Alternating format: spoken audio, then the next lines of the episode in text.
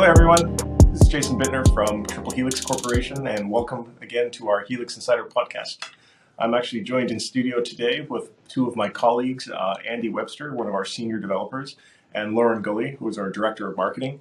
And today we're going to be talking to you about how to select the right ERP system. Uh, so, first off, let's talk about what is an ERP system. Uh, Andy, why don't you uh, start us off?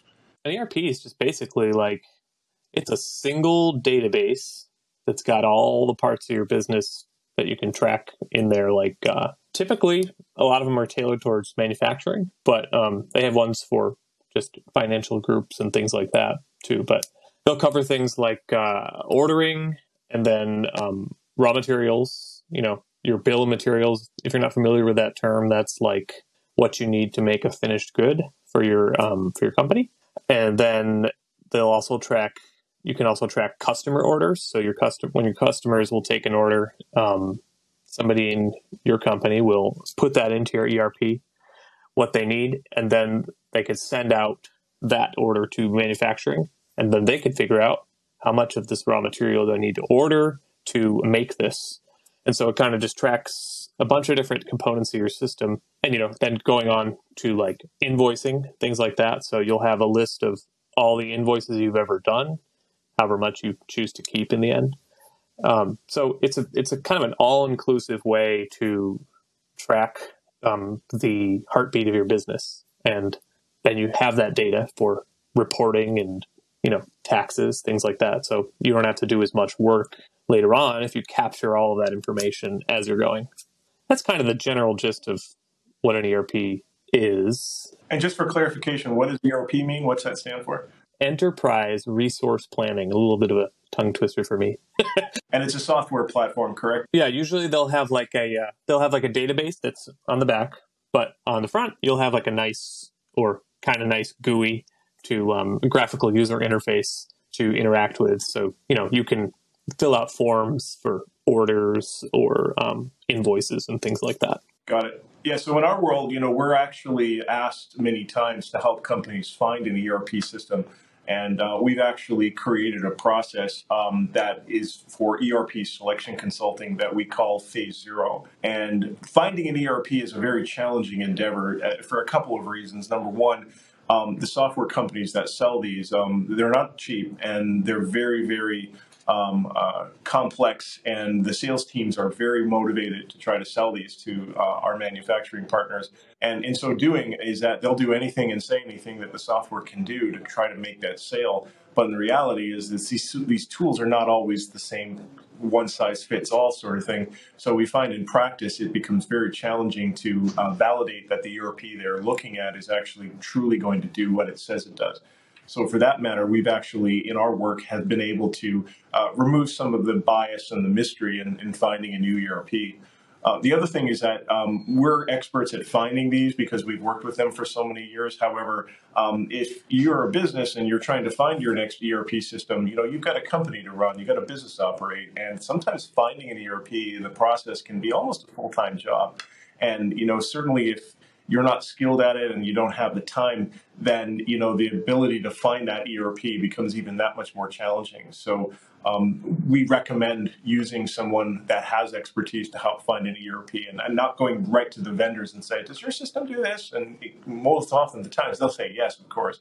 Uh, but an objective viewpoint is very necessary here. Lauren, why don't you talk to uh, our listeners a little bit about how we perform our phase zero and what's entailed with actually helping a company find their next ERP? Absolutely. So I've had the pleasure of sitting in on a couple of different phase zero calls with our CEO, Jason. Um, and they are really comprehensive. We really dive in depth with our different potential clients to really understand their needs and make sure that we are meeting and addressing all of their pain points.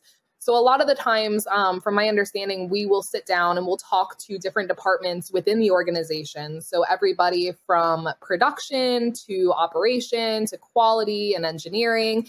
Um, just some examples of the different departments that we've spoken to uh, at different companies. And we really try to talk to the um, key players in those departments. So, whoever the lead of the department is, the people that are really doing the brunt of the work in those departments on a daily basis, we really want to make sure we talk to them and have a pretty detailed conversation about what they need in order to make their business run smoother. Usually if you talk to the head of these different departments they already can jot down off the top of their head you know one to three different pain points that are really causing them to struggle and slowing down overall operations.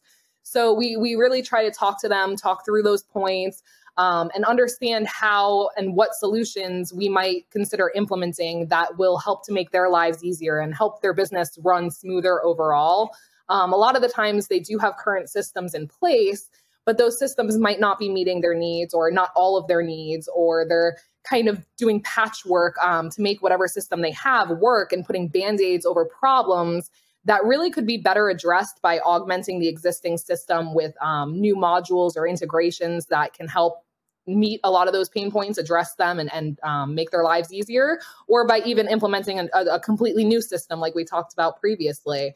And um, really finding somebody that understands those systems and works with them every day um, and really knows the ins and outs of ERPs and what works for each business um, is really critical because another point that I see a lot we work with a lot of different industries, right? So we could be working one day with somebody in manufacturing and the next day working with somebody um, in a completely different industry. And different industries have different needs based on their industry that they might be looking for in a new software. Um, so you really want to find somebody that you trust that d- does this every day, that really knows the ins and outs of these systems and can help you find the ba- best match for your business.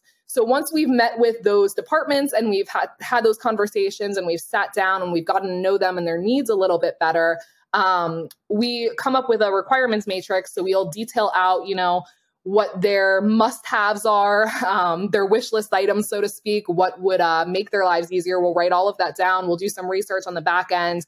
And then we're normally able to go to them and present them with, you know, our recommendations as far as going forward, what we suggest implementing, and what we suggest um, to go ahead and uh, get that process started on their end. Right. And just to add to that, that matrix is so very critical because it's sort of that detailed understanding of what the company needs. Um, but it also allows us to match ERP systems that are out there to those needs and see if there's a right size, right fit. Typically, we start with like an over a list of over like 100 different ERPs, but by the time we're having interviews, we've kind of whittled it down to like maybe the top 20. And then after the interviews are done, the matrix is created. We're down to like a top 10. And then by the time we look at a top 10 list and then go to the vendors and start to match suitability and fit with that matrix, we're actually narrowing it down to like the top one, two, three recommendations. And those things include things like price is also very, very important because not all these are priced the same. Um, some companies don't have a, a, large budget, so we have to be sensitive to certain solutions might be a perfect fit, but they're too expensive. So we have to consider that. The other thing that's really, really a big thing right now is what they call a CMMC compliant cybersecurity model maturity levels, which allows the organization to work with the Department of Defense. And if they're required to have that certification, the ERP system must actually match that. And not all of them do. So you could, again, have a perfect fit, but if you're not meeting all of those requirements, it actually creates um, uh, a problem that they, they have to be able to choose the right solution. And, and, on that, I mean, these things are never a perfect fit. I mean, if you have the, the best, best outcome, um, you're not going to get all of your needs met. Andy, why don't you talk to uh, the point about like how, how much of a good fit can you really get for an ERP system? And then, you know, what can they expect if they don't get everything they want? In most cases, they're, they're kind of a generic sort of a thing. So it'll be like a general, it'll cover a lot of different cases. And a lot of them are pretty, pretty it can be pretty comprehensive. But what would, what percentage level would you say you know is like the perfect that we get in our in our work and in, in, our history? I i mean like 80% of the way there probably is pretty good. Oh so they, they don't ever get 100% then yes? No. And um you know that's where we come in later. But um um so nothing's nothing's going to fit you your company perfectly obviously. But uh, if you can get most of that work done with an, EI, with an erp then um, that's still going to save you a whole lot of time. And if you really want to make it more tailored to your to your business in particular, that's something we do too. We customize. Um, we don't customize the ERP itself, but we build layers on top of it that will augment usually um, an existing ERP. So you can do extra things like live reporting. Maybe you want to have a touch screen with live data showing up on your shop floor, you know, so that everybody knows what's in production and who's making what, things like that. So yeah, if you if you need help with something like that, then or selecting an ERP or customizing an ERP, then that's what we're here for. You can give us a call, and uh, you know we're more than happy to help fit it to your business better. That's a really excellent point because you know we've met so many companies that are searching for their their ERP, whether they don't have one yet or they're replacing an older one, and they actually have a tendency to think of it as a silver bullet. It's going to solve all their problems once they have it. And your point about you know 80% of fit is is very accurate. I mean that is literally the best we've ever seen. Typically ERPs are far less than that. Most companies we meet who are struggling are maybe 30 or 40% of fit. So, you know, getting even to an 80% is quite an achievement, but it's never going to be that 100% fit. And to your earlier point, augmentation is, is sometimes necessary, which is what we do. We run software layers that go on top of things. Uh, so yes, absolutely a fair point. So you know, just a little bit about you know some of the work we've done today, guys. Uh, you know, ERP selection consulting. If you're looking for a new one, or if you're actually struggling with an existing one, but you're not really ready to get rid of it, you know, we recommend ERP augmentations, which we can actually assist with. Um, any final thoughts, Lauren? Yeah, absolutely. So um, definitely, um, we've worked with variety of clients across varieties of different industries, everything from ERP selection consulting to augmentation. Um, really, the key takeaway for me and for our audience, I think, is really making sure you know ERP selection from my understanding and from what I've seen working with our company, can be a full time job. It can be really easy to become overwhelmed with finding a new system. There's so much that goes into it, um, not just about understanding your business, but understanding about how these different um, ERP systems work and, and how they operate and what the best fit might be for your business.